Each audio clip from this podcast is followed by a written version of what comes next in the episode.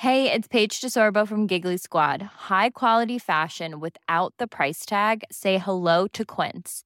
I'm snagging high-end essentials like cozy cashmere sweaters, sleek leather jackets, fine jewelry, and so much more. With Quince being 50 to 80% less than similar brands. And they partner with factories that prioritize safe, ethical, and responsible manufacturing. I love that. Luxury quality within reach. Go to quince.com slash style to get free shipping and 365 day returns on your next order. Quince.com slash style. Millions of people have lost weight with personalized plans from Noom, like Evan, who can't stand salads and still lost 50 pounds. Salads, generally, for most people, are the easy button, right? For me, that wasn't an option. I never really was a salad guy. That's just not who I am. But Noom worked for me. Get your personalized plan today at Noom.com. Real Noom user compensated to provide their story. In four weeks, the typical Noom user can expect to lose one to two pounds per week. Individual results may vary.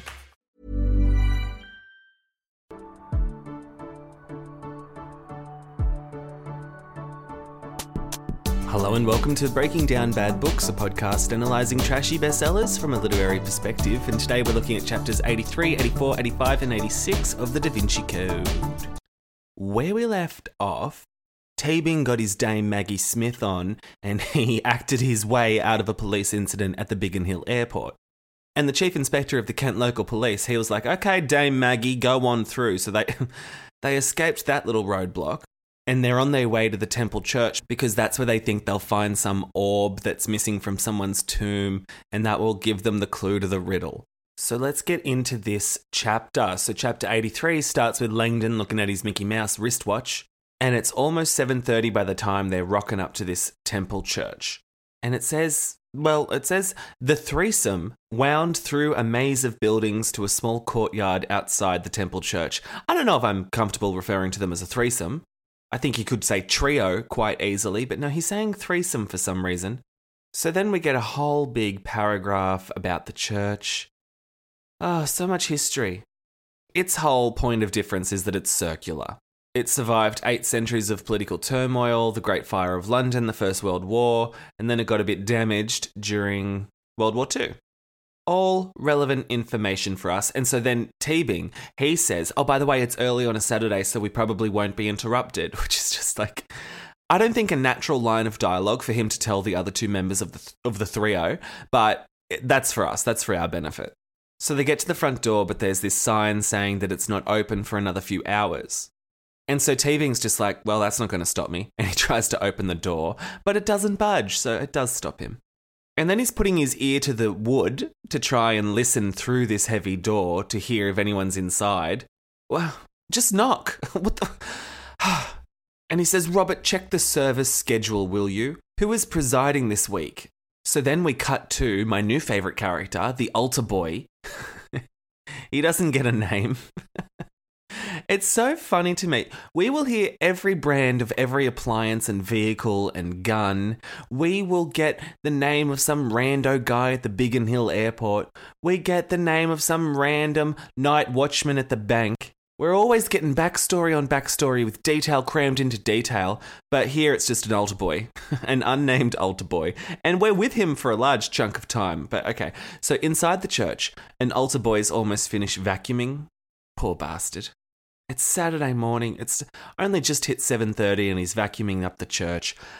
He deserves to go to heaven. I mean, I don't even know if I believe in heaven or hell, but I know he deserves to be in heaven because that's that's tough for a kid, isn't it? Saturday morning, he should be watching cartoons, but here he is vacuuming the communion kneelers. Oh, and then he's got to put up with Teabing at the door again. Again, trying on his dame Maggie Smith. Oh, so the door's knocking and he's ignoring it. This unnamed altar boy is like, nah, if that's Father Harvey, he'll be able to get in. He has his own pair of keys. Although, like, clearly this person doesn't have a pair of keys, so it's not Father Harvey. And maybe it is Father Harvey and he's lost his keys. maybe you should open the door, but he's he's ignoring it. He's like, it's probably a few tourists. So we just kept vacuuming, la di dee, la da da. But then the knocking kept going on, and he was like, "Jeez, Louise." So he marches to the door. He opens it. He's pissed off. He's just trying to vacuum in peace. And three people are there in the entryway, and he's like, oh, tourists. A trio, a trio, a threesome of tourists. And he says, look, guys, we open at 9.30. And so then it says, because we're in this altar boy's perspective now. The heavy set man, apparently the leader, stepped forward using metal crutches. I didn't realize So Lee was heavy set, but here we are. So, Dame Maggie, he's saying, as you are no doubt aware, I'm escorting Mr. and Mrs. Christopher Wren IV, and he stepped aside, flourishing towards the attractive couple behind him. I didn't realize Sophie and Langdon were attractive. I sort of got the vibe that Sophie was, but I, I thought I thought Langdon was an old fuddy duddy stuffy. But no, apparently he's a hunk, according to this altar boy. But the altar boy also thinks the man was tall, dark haired, and looked vaguely familiar. Ooh. Probably because of all that mumbo jumbo that Langdon was up to in Angels and Demons. I believe an altar boy in London would have followed that story quite closely. And so the altar boy, he's all up on the history of the Temple Church and he's like, ah, oh, so Christopher Wren, that was the Temple Church's most famous benefactor.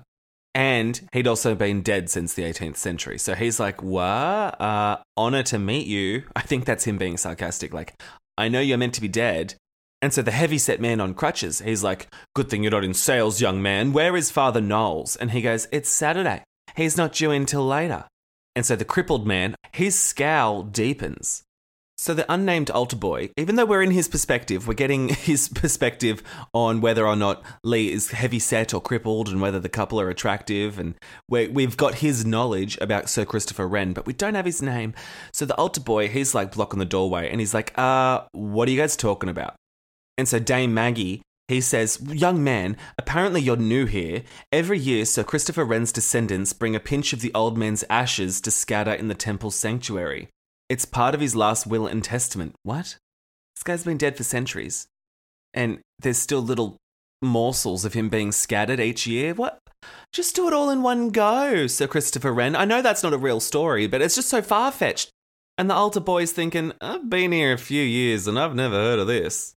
And he says, Why don't you wait till 9.30? I've not yet finished hoovering. And I'm thinking, yeah, even if this guy's plan was to scatter the ashes in the church, this altar boy is going to vacuum it up anyway. So I don't really think that's the best way to dispose of human remains.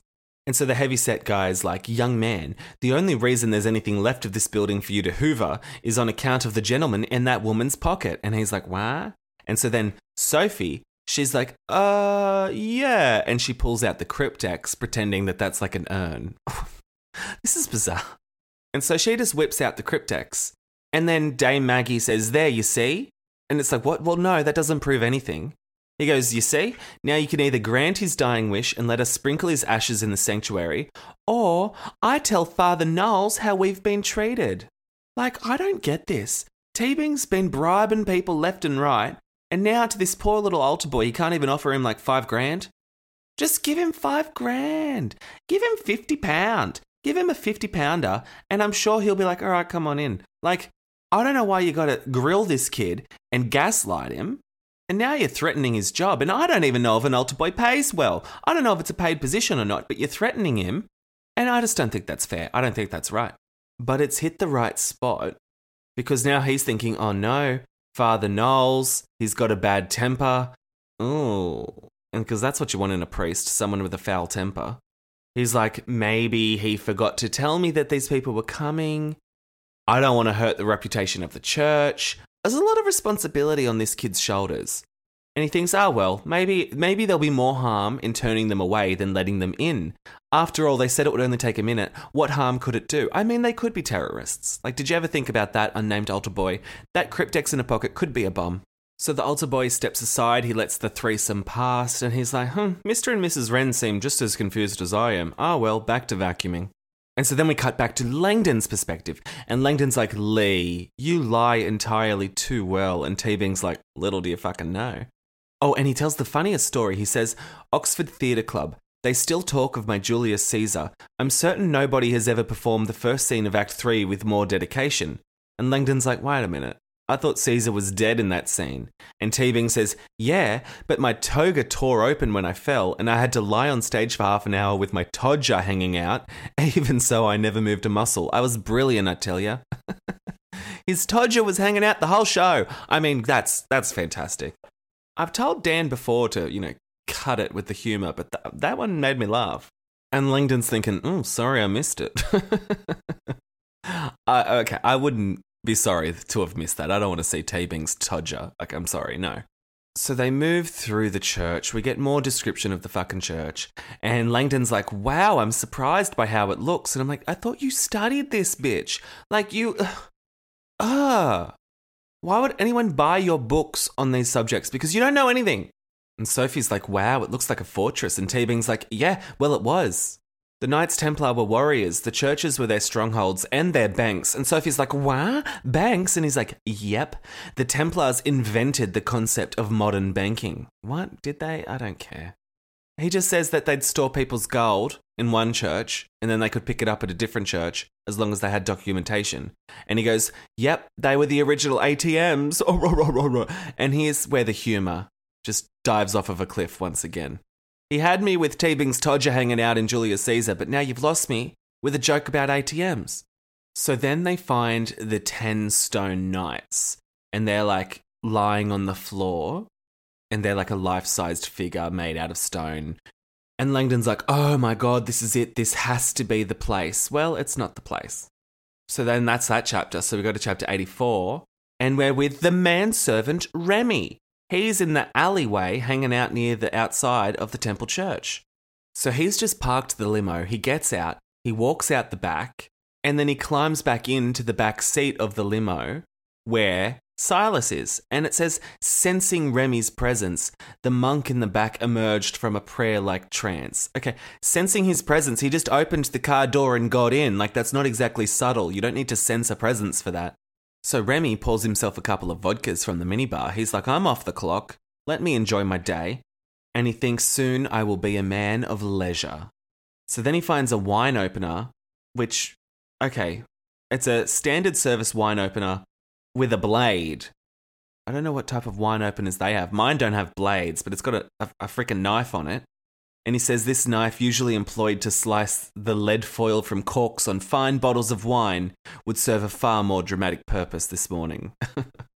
this must be a huge fucking knife. Because Silas, he's terrified. His, his face is flashing with fear. He's like, oh no, don't come at me with that big giant knife. So Remy's moving towards him with the tiny little knife. Silas is like, oh no, God's forsaken me. I've been praying all night for liberation and it didn't work. Oh, rats.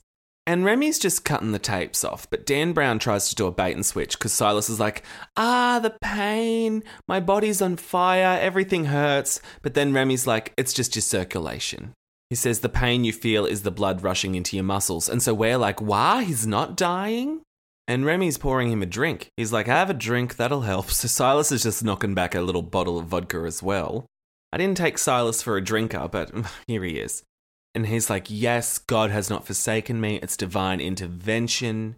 And so the manservant, who is still being referred to as the manservant, he says, I wanted to free you earlier, but it was impossible. With the police arriving at Chateau Villette and then at Biggin Hill Airport, this was the first possible moment. You understand?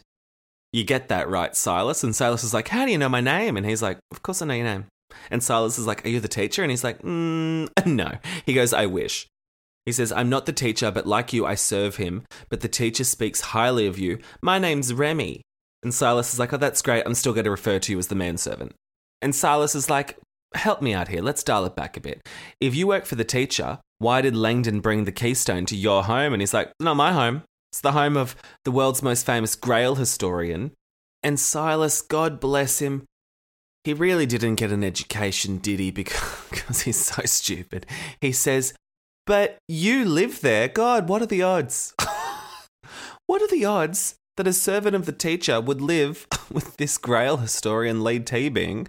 By what happenstance? And Remy's like, Guy, come on. He's like, Really? He says, Robert Langdon being in possession of the Keystone, he needed help. What more logical place to run than the home of Lee Teabing?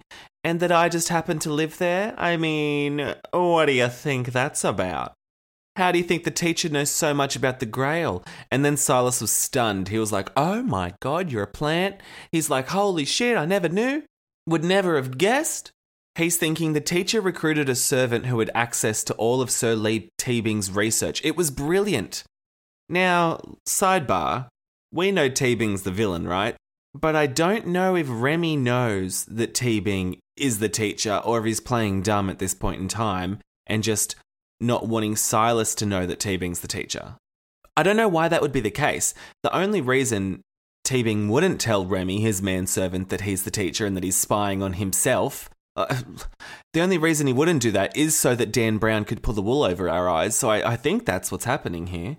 Because why else would Teabing hire someone to spy on himself and report back on what Teabing's doing unless Teabing knew he was a character in a Dan Brown book and he had to act illogically? That's the only reason I can see for that. But back to the plot. So Remy's like, here, Silas, have this Heckler Koch pistol. Again, every gun needs a brand name for some reason. He says, have this pistol, you've got a job to do. And then we cut to Captain Fache, and he's at the Biggin Hill Airport, and he is shonked at the Kent Chief Inspector, the unnamed Kent Chief Inspector, just letting the threesome go. And the guy's like, well, I searched the plane myself, like, no one was there. And Fache is like, Well, did you interrogate the pilot? And he's like, No, of course not. He's French. That's out of our jurisdiction. Uh, and yet you've been acting under the orders of the Parisian police. So uh, I don't know what's in your jurisdiction. So Fache is like, Well, fuck it. I'll interrogate him.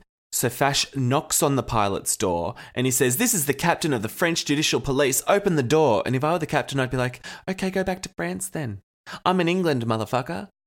But then he must go and interrogate the pilot because it says three minutes later, with the help of his sidearm, he had a full confession. What? He, he got a full. Did, did he torture this guy? What do you mean with the help of his sidearm? I don't think you can just like threaten to shoot someone to get information. Uh, is that how police work works? And so the pilot had also told him about the monk, about the cryptex in the wall safe of the plane. And so Fache was like, Well, tell me about this wall safe. Can we open it up? And he's like, Nah, I can't. I don't know the combination. And the pilot did say, I don't know what's in the box, but it had been the focus of Langdon's full attention during the flight to London. How does the pilot know that? Was he not staring out the window driving the fucking plane? Like, or was he just focused on what Langdon was focusing on the whole time? How does how does he know this? And Fache is like, well, it's too bad you don't know the combination because I was going to offer to let you keep your pilot's license. Why does why does he have any say over it? Oh, I guess it's a French pilot. I don't know. The legalities of jurisdictions, it's too much. It's beyond me. Anyway, so the pilot's going to get some maintenance men over to drill it open. And so then Fache, he goes to the back of the plane and he pours himself a drink. Another guy drinking on the job. I don't know if you can be a policeman and be actively drinking while you're on the clock. He goes, I know it's early, but I've been up for so long, it hardly counted as drinking before noon. Y- yes, it does. It's also drinking on the clock. I think he's losing it. Fache has lost it. And he's blaming the Kent police, meanwhile, but I'm like, you fucked up all night long as well. And then he gets a call from Aringarosa, who's concerned, and he's like, hey, mate, I'll meet you in London. And he goes, no, don't go to London. Come to Kent, come to Biggin Hill Airport, and I'll show you around. And Fache says, As I expressed when we first spoke, Bishop, you would do well to remember that you were not the only man on the verge of losing everything. Uh, I don't know what that I don't know what that means. Who cares? That's the end of the chapter. Let's move on. I'm really not that interested in Bishop Aringarosa and his Vatican bail bonds or whatever that he's got. I'm not that interested. This is Paige, the co-host of Giggly Squad, and I want to tell you about a company that I've been loving, Olive and June. Olive and June gives you everything that you need for a salon quality manicure in one box. And if you break it down, it really comes out to $2 a manicure, which is absolutely insane. It's also so easy to get salon worthy nails at home with Olive and June. The difference between how your nails used to look when you did them yourself and now with the Mani system is a complete game changer. The best thing about Olive and June too is it's a quick dry. Dries in about one minute, lasts for five days, and full coverage in up to one to two coats. Visit oliveandjune.com slash perfect Mani 20 for 20% off your first system. That's oliveandjune.com slash perfect Mani 20 for 20% off your first system. Ryan Reynolds here from Mint Mobile. With the price of just about everything going up during inflation, we thought we'd bring our prices down. So to help us, we brought in a reverse auctioneer, which is apparently a thing. Mint Mobile unlimited premium wireless. Ready to get 30, 30, bit to get 30, bit to get 20, 20, 20, bit to get 20, 20, bit to get 15, 15, 15, 15 just 15 bucks a month. So, Give it a try at mintmobile.com slash switch. $45 upfront for three months plus taxes and fees. Promo for new customers for limited time. Unlimited more than 40 gigabytes per month. Slows. Full terms at mintmobile.com. There's never been a faster or easier way to start your weight loss journey than with PlushCare. PlushCare accepts most insurance plans and gives you online access to board-certified physicians who can prescribe FDA-approved weight loss medications like Wegovy and Zepbound for those who qualify. Take charge of your health and speak with a board-certified physician about a weight loss plan that's right for you. Get started today at plushcare.com slash weight loss. That's plushcare.com slash weight loss. plushcare.com slash weight loss. Even when we're on a budget, we still deserve nice things. Quince is a place to scoop up stunning high-end goods for 50 to 80% less than similar brands. They have buttery soft cashmere sweaters starting at $50, luxurious Italian leather bags, and so much more. Plus, Quince only works with factories that use safe, ethical, and responsible manufacturing. Get the high-end goods you'll love without the high price tag with Quince. Go to quince.com slash style for free shipping and 365-day returns. So for chapter 85, we're back at the temple church. They're inspecting the carved knights in stone, trying to find an orb. And Sophie, she felt a chill because the poem's reference to an orb conjured images of her night in her grandfather's basement. Okay. I get that a few of the people in the basement were holding orbs, like, yeah, alright. But you're thinking about your granddad's sex session quite a lot. It just everything reminds her of her granddad getting railed. So then she's musing about the sex ritual that Langdon told her about. She's still mulling that one over, trying to process that, but she can't get there. And then she's like, oh yeah, I've got to look at the knights. So she's looking at the knights. She's not finding any orbs. And all of them sort of look the same. They're in different positions, they're holding different weapons and stuff, but she's not seeing anything. But then she sees the 10th and final tomb and she's like, oh, this one's different. There's no armor, there's no sword, there's no tunic. And so she's like, Robert, Dame Maggie, get over here. There's something missing. And they're like, ooh, ooh, ooh. And Teabing's like, oh, is it an orb? And it's like, well, mate, if it's missing, how do we know? And she's like, well, we're not really missing an orb. It's hard to know because we we seem to be missing a whole bloody knight. So rather than a knight lying in the open air, this tomb was a sealed stone casket. And Langdon, who I thought had studied this fucking temple, he says to Dame Maggie, why isn't this knight shown? And then Teabing, who I also thought was a temple expert, he's like, well, that's fascinating. I had forgotten about this oddity. What? It had been years since I was here. Yeah, but haven't you been ruminating on it for a whole flight? A whole drive from Kent to Fleet Street? Weren't you thinking about this and talking about the church and you forgot about it? And you, you already knew about it, but you forgot about it?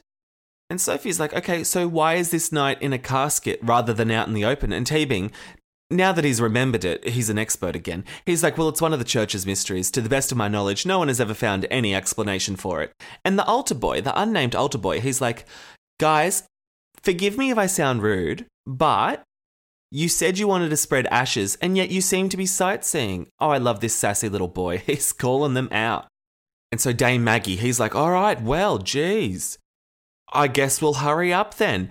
Hey, Mrs. Wren, winking to Sophie, he's like, how about you start spreading those ashes? And Sophie's like, oh, I mean, she's like, I don't really have ashes, but she pulls out the cryptex out of her pocket and she's like, I don't know, miming spreading ashes or something. I don't know. And Teabing goes, um, give us some privacy. Like he still thinks that like it's so obvious that there's a vial of ashes in her pocket. Like that doesn't prove shit.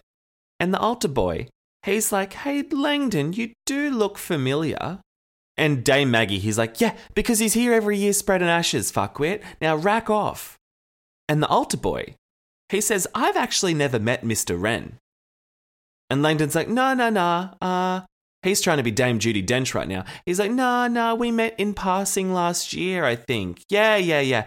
Father Knowles didn't formally introduce us, but I remember your face. And he's like, now, excuse me, I've got to go scatter these ashes. I, they keep saying scattering the ashes. How many ashes are there if this guy's been dead for 300 years and they're scattering his ashes every year? Surely they've run out by now. What's the long term game plan here? Again, I know it's a fake story, but it just don't make a lick of sense. He's like, I gotta scatter the ashes around these tombs, okay, little boy. And then Altar Boy, without the name, he says, These aren't tombs, dummy. And Langdon's like, What? And Teabing's like, Of course they're tombs. What are you talking about? Of course they're tombs. Look at them. And this altar boy has to school them. And he says, Well, actually, no, tombs contain bodies. These are just effigies. They're stone tributes. There's no real bodies.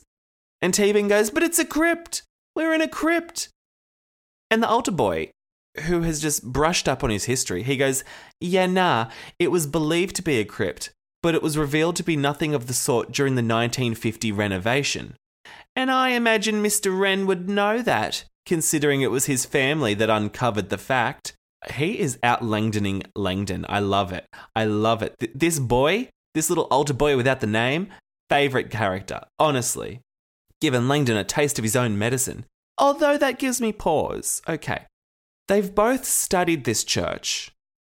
And it's been a while. They're like, oh, it's been a while. I don't remember it. But they've both studied it and, and never came across this little tidbit. And it was from the 1950 renovation. How old is Teabing? If when he was last here and when he was last researching this, it, w- it was before 1950? Is that what he's telling us? Or, as we might see later, Teabing is up to some teacher tricks and he actually knew it was never here and it's all a red herring. Wha- I don't know why, though. I don't see how that serves him as the teacher, as the villain. I don't know how that serves his purpose, but it's a, it's a waste of fucking time, is what it is. And here I am wasting time talking about it, so let's just press on. So there's a door slamming in the annex, and so they're like, oh, that must be Father Knowles. And so Teabing, he sends the altar boy off. And then Langdon's like, what the fuck? No bodies, what the hell? And Teabing, he's like, I don't know, I don't know. I always thought, I thought this would be the place. I don't know what he's talking about. Nothing makes sense anymore. And Langdon's like, let me see the poem again. Even though I thought they'd all had it memorized by now, he's like, let me see the poem. And he's like, yep, it certainly says tomb, not effigy. And it's like, well, y- yeah. You read that a million different times. Did he think he'd misread? I don't, I don't know. And Teabing's like, well, could the poem be wrong? Could Jacques Saunière have made the same mistake as me? And it's like, no, mate. And Teabing, he must be acting. Teabing, the villain, must be acting because he's like, but it's perfect. I'm flabbergasted. He says, maybe we missed something. Oh, Dame Maggie is out Dame Maggieing. So the altar boy, he gets to the annex and he's like, Father Knowles, where you at? I've just been hoovering and dealing with some tourists. And then there's a man in a tuxedo near the doorway. And the altar boy's like, oh, no, another fucking tourist. I should have locked the door behind me. Oh, what a day. What a day. It's only 7.30 and what a day. And he goes, mate, we're closed. But then a snow white hand covers the boy's mouth, and the guy smelled of alcohol. So, yeah, Silas and Remy were doing shots in the limo, and now they stink of the juice.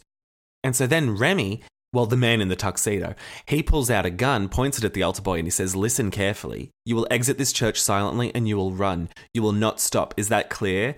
And yeah, the altar boy pisses himself. There's no other way to put it. The altar boy pisses himself, the poor Dal. And he goes, If you call the police, I will find you. And so the altar boy's like, Well, that's my cue. And he just runs off and leaves. And that's the end of that chapter. Okay, let's go. Let's let's go to chapter 86. And we're with Silas, who's now stalking the threesome. So Silas is coming up behind Sophie. Oh, well, it's, it's Sophie Neveu. I don't know why we're giving her the full name treatment, but Sophie Neveu sensed him too late. You know what? You could just say Sophie. I don't believe there's another Sophie in that crypt. I'm not going to get my Sophies confused. It's, it's okay. So he pounces on Sophie Neveu, and Sophie Neveu, she's like, ah! And so then Teabing and Langdon, they turn around and they're like, what's going on? And Teabing's like, hey, what did you do to Remy? Who's fine in the other room. And Silas is like, look, don't worry about Remy. All you have to worry about is me leaving here with the keystone. And so apparently, Remy, we're doing lots of time jumps here. So Remy, he had said to Silas, this is a recovery mission. Don't hurt anyone. Get into the church, take the keystone, walk out, no killing, no struggle. And so he's frisking Sophie, Sophie Neveu, that is. He's frisking her trying to find the cryptex. And it says he could smell the soft fragrance of her hair through his own alcohol laced breath. How many shots did he take? He's he's stinking of the grog. Stinking of it. And so Langdon, he's like, It's over here, dum dum. And he's waving the cryptex from the other side of the room. And it says he's waving it back and forth like a matador tempting a dumb animal, which I think is rude to animals. And I don't know why you'd say a matador tempting a dumb animal. You can be specific and say a bull. Like a matador is not tempting a rabbit. And Silas is like, put it down. And Langdon, he says, well, let Sophie and Lee leave first. You and I can settle this. What's Langdon going to do? You and I, we're going to settle this. What are you going to play fisticuffs? And Langdon's like, don't you come any closer. Not until they leave the building. And Silas is like, you're in no position to make demands here. Like, who do you think you are? And Langdon goes, I won't hesitate to smash this on the floor and break the vial inside. And Silas is like, uh, what? He's like, that was unexpected. Is it? is it that unexpected? And he goes, You would never break the keystone. You want to find the grail as much as I do. And Robert's like, Nah, I don't actually. You want it much more, and you've proven you're willing to kill for it. Got you there, Silas. Although I wouldn't be taunting the guy that's holding a gun pointed at me and be like, You're willing to kill for it. He'd be like, Yes, I am, pup. and then 40 feet away, approximately, 40 feet away, peering out from the annex, Remy Legaludec. Okay, now we're getting his last name. I know who Remy is. How many Remys are we running into in London? I, uh, so Remy Legaludec, he felt a rising alarm because he's like, oh, Rotro, Langdon's gonna sacrifice the cryptex. I don't know how to handle this because the teacher had ordered me to order Silas not to fire his gun. And then he's like, oh shit.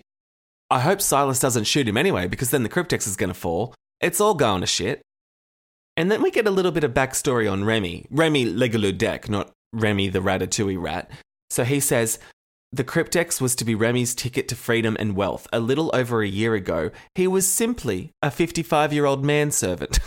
He's even referring to himself as a manservant, catering to the whims of the insufferable cripple Sir Lee Teabing. Okay, I don't think he knows that Teabing's the teacher. Because why would you call him insufferable cripple? I mean, that's mean anyway, but yeah. So then he was approached with an extraordinary proposition.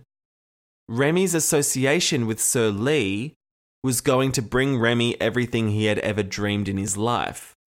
So, yeah, Teabing hired Remy and then hired him again to spy on Teabing. Like, is any of that tracking? Uh, uh, and how did he do that if Remy doesn't know that Teabing is the teacher? Was this all through like MSN Messenger or something? No, no.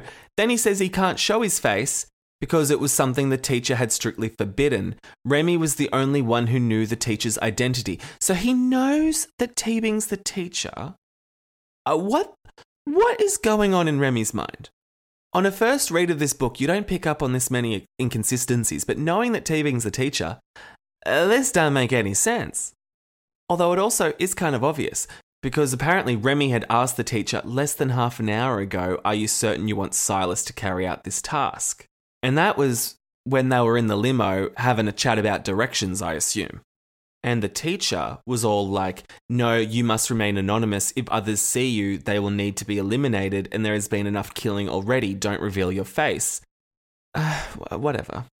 But Remy's like, Ah, I'll just get surgery and change my face. I'll burn off my fingertips. I'll do whatever with the money that I'm going to get. I'll be beautiful and unrecognizable, soaking up the sun on the beach. And then the teacher goes, For your own knowledge, Remy, the tomb in question is not in the temple church, so have no fear, they are looking in the wrong place. So, wh- why did Teabing do this?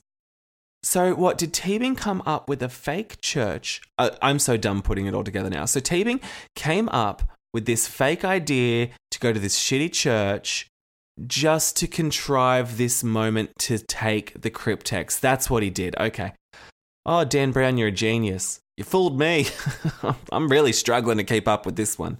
And he says, Remy, if the others figure out the true location of the tomb and leave the church before you take the cryptex, we could lose the grail forever. I mean, fuck me dead. At this point, with the two doo doo dum dum brains in the back seat of the limo, and if you know where the right tomb is, why don't you just shoot them? I would have killed them on the plane. You don't need them. If you want the cryptex, just kill them. And then it says Remy didn't give a damn about the grail, except that the teacher refused to pay him until it was found.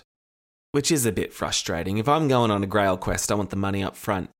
But it says Remy felt giddy every time he thought about the money he would soon have. One third of 20 million euro. Plenty to disappear forever. And then he's picturing himself on the beach again with the facial surgery. Okay, but okay, one third of 20 million euro. What? Why you got to say a third? Can you not just say 6.6 million?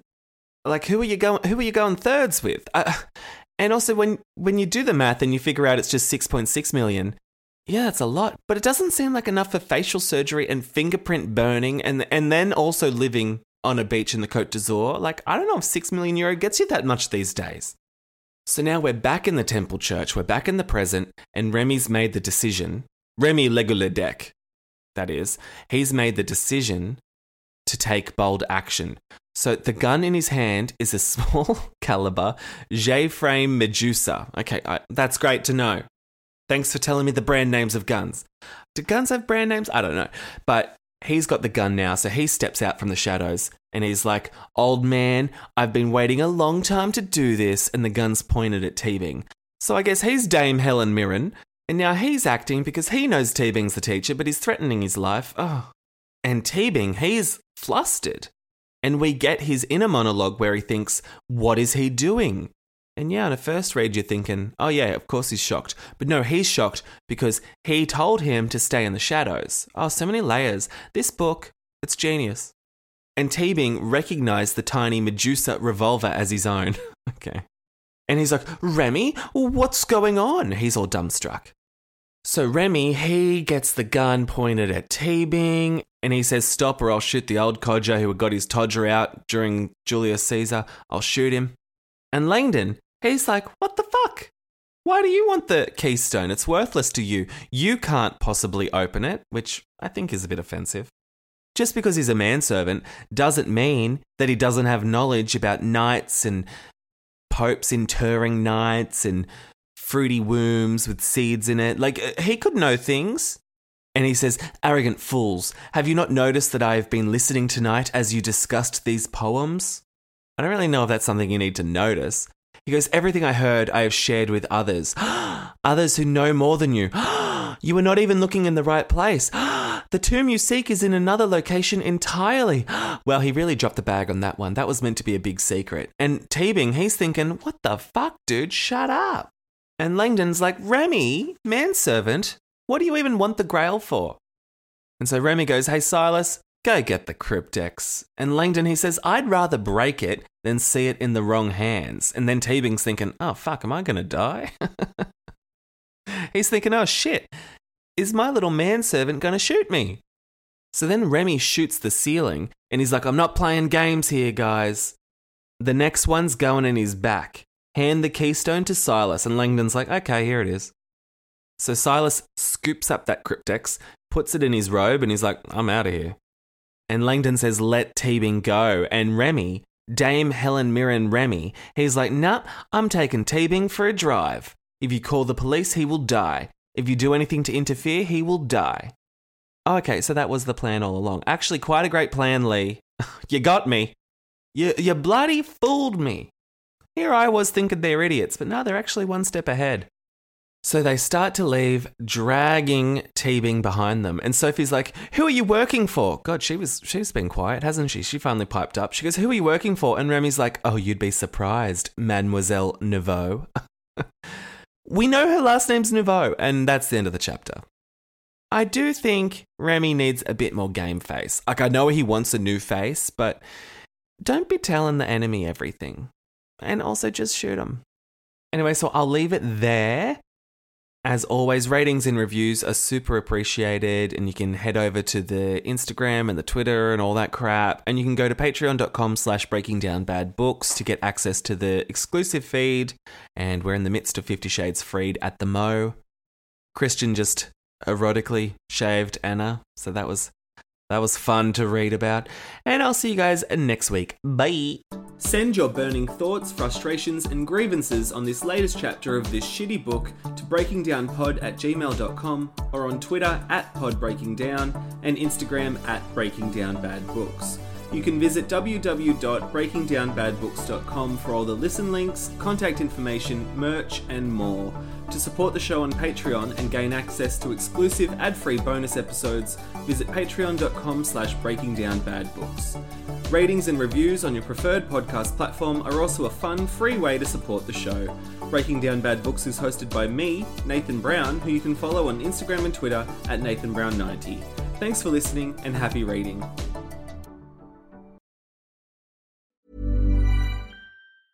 Planning for your next trip? Elevate your travel style with Quince. Quince has all the jet setting essentials you'll want for your next getaway, like European linen, premium luggage options, buttery soft Italian leather bags, and so much more. And is all priced at 50 to 80% less than similar brands. Plus, Quince only works with factories that use safe and ethical manufacturing practices. Pack your bags with high-quality essentials you'll be wearing for vacations to come with Quince. Go to quince.com/pack for free shipping and 365-day returns.